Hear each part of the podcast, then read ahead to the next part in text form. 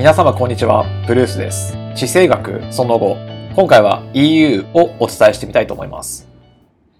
EU は世界でも有数の経済大国を要する連合ですが、コロナ情勢やアメリカの対応、中国の対応、様々な問題に直面しています。今回はその EU について地政学的観点から分析してみたいと思います。まず、ヨーロッパの歴史を紐解いていきましょう。ヨーロッパは過去数多くの戦争や争いを繰り返してきた歴史があります。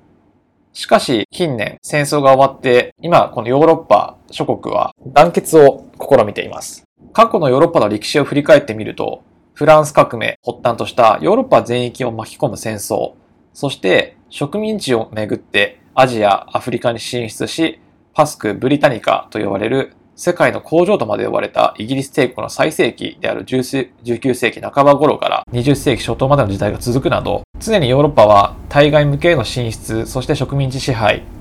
その他争いの歴史を繰り返してきたという経緯があります。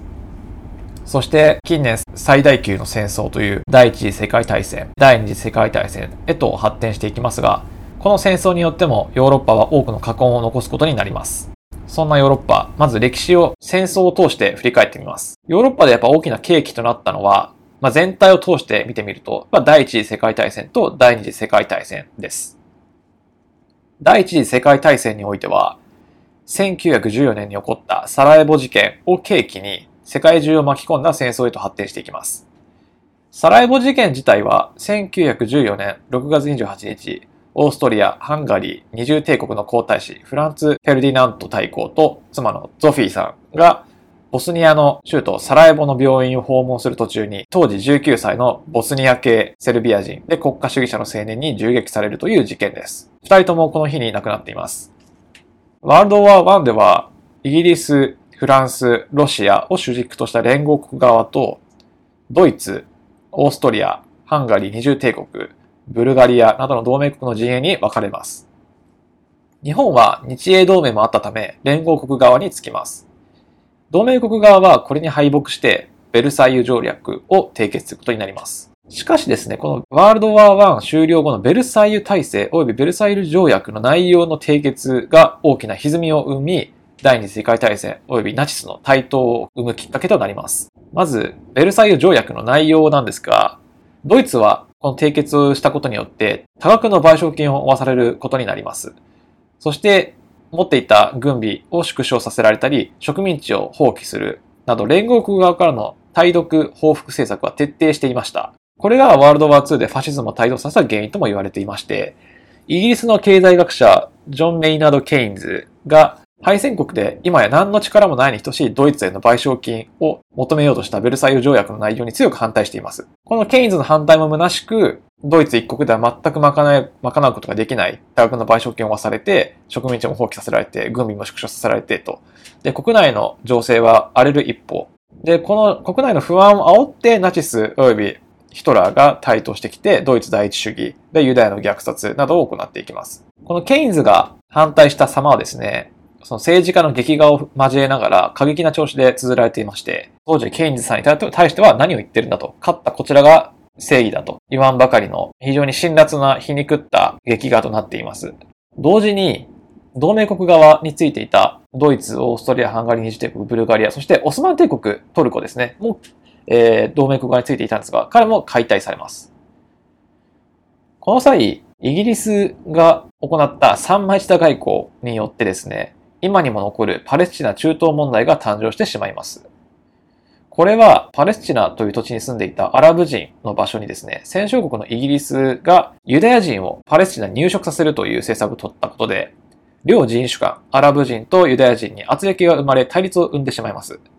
これは今にも続くパレスチナの中東和平問題ですね。当時は、入植した当時はうまくいっていたという話も聞いてるんですけれども、まあ徐々に徐々に両者の圧力、やっぱ民族、民族間、宗教も違えば価値観も違う。で、いきなり入ってきて、イギリスが勝手に決めたというところもありますので、まあ、この両人種による共存というのは難しかったと。また、グルド人の居住区、これも戦勝国が勝手に分断してしまいまして、同じ人種なのに異なる国に統治されてしまうという悲劇を生みます。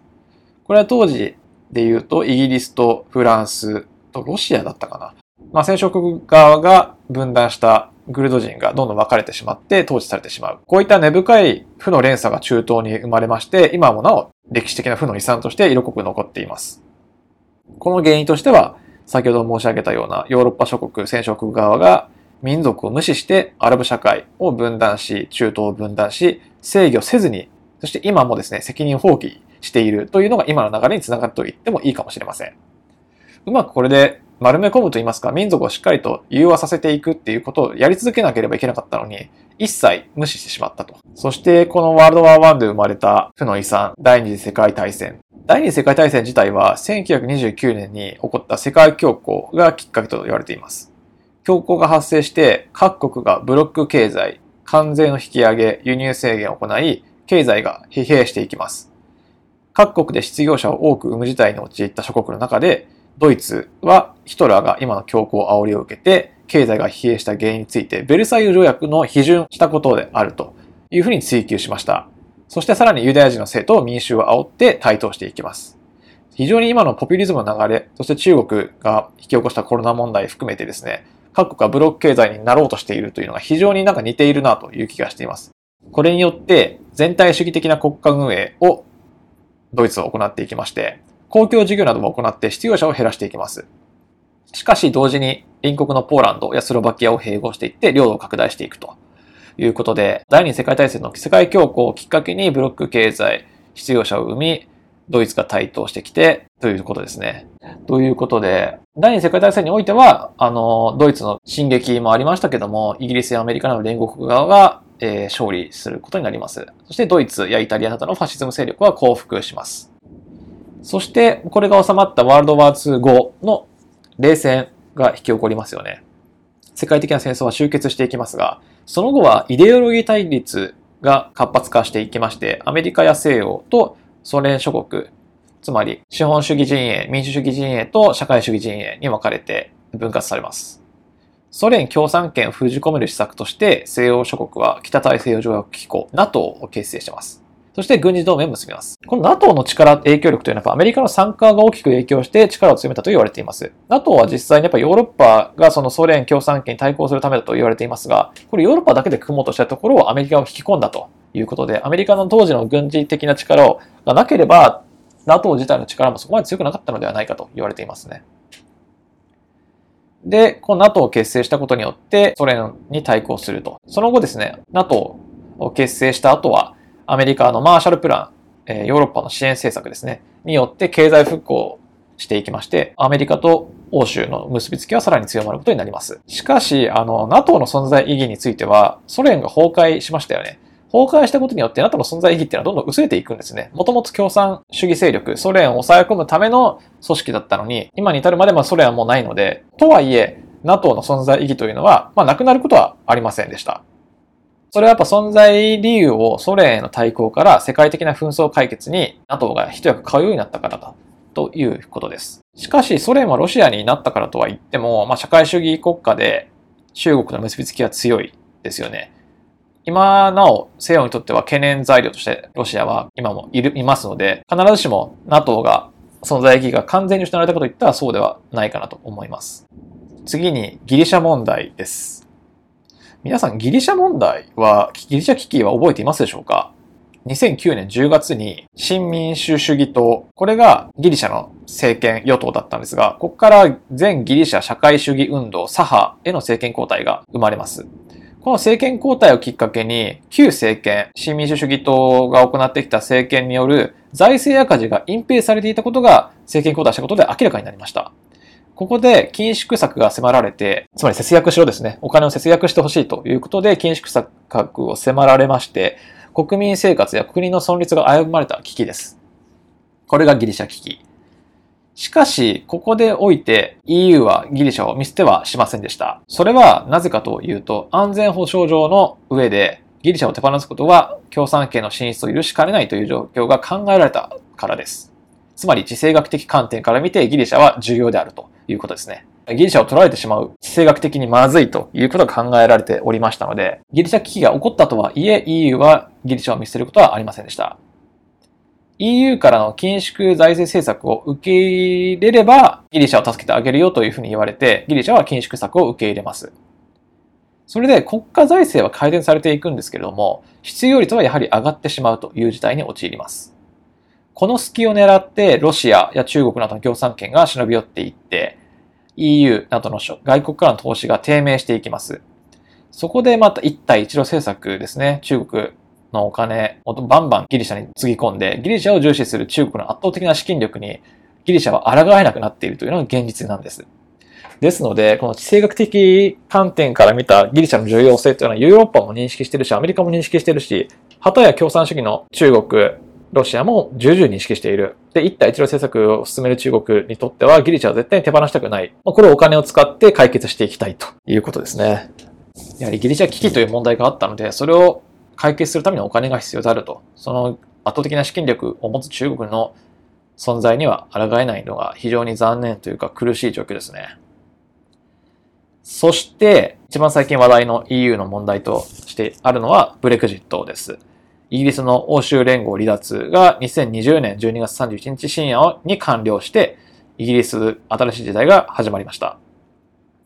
イギリスは2020年の31日の午後11時に EU 規則に従うのをやめて、移動や貿易、移民や安全保障の協力関係などに対する EU との新しい協定を施行します。これは2016年に国民投票で52%かけ、あの、過半数が EU 離脱を支持したことがきっかけですよね。この離脱プロセスが1年の移行期間を得て、これで完了しました。イギリスにとっては EU に参加するメリットよりも自国の経済を守ることに注力した方向転換をしたと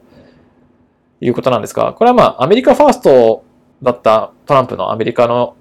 考え方が今またバイデンにとってか、また国際協調の秩序の安定志向に戻っていくかもしれないので、これに対してイギリスはまあ、ここからイギリスはブレグジットしたはいいけど、じゃあどこに向かっていくのかっていうのは非常に気になるところですよね。というところで、以上が EU に関するお話でした。皆さんいかがでしたでしょうか？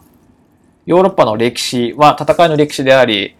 中東和平、中東の問題はヨーロッパが招いた第一次世界大戦のベルサイユ体制をきっかけに起こり得た。そして第二次世界大戦によって戦勝国になったヨーロッパ各諸国は、その各国たちを築きつつ、冷戦を迎え、共産主義陣営を抑え込み、今に至るんですですけれども、また新しい新冷戦、中国か米中間で起きていて、それに巻き込まれる形でヨーロッパはコロナの問題もありますし、今のポピュリズムの台頭、そしてブレクジット、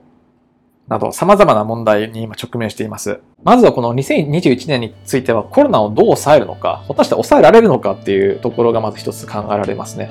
その後の EU はどのような社会になっていき、共産権はどれほどヨーロッパに進出していくのか、まだまだもう予断を許さない状況が続いている EU ですけども、今後日本も含めてあの協力関係にあるので、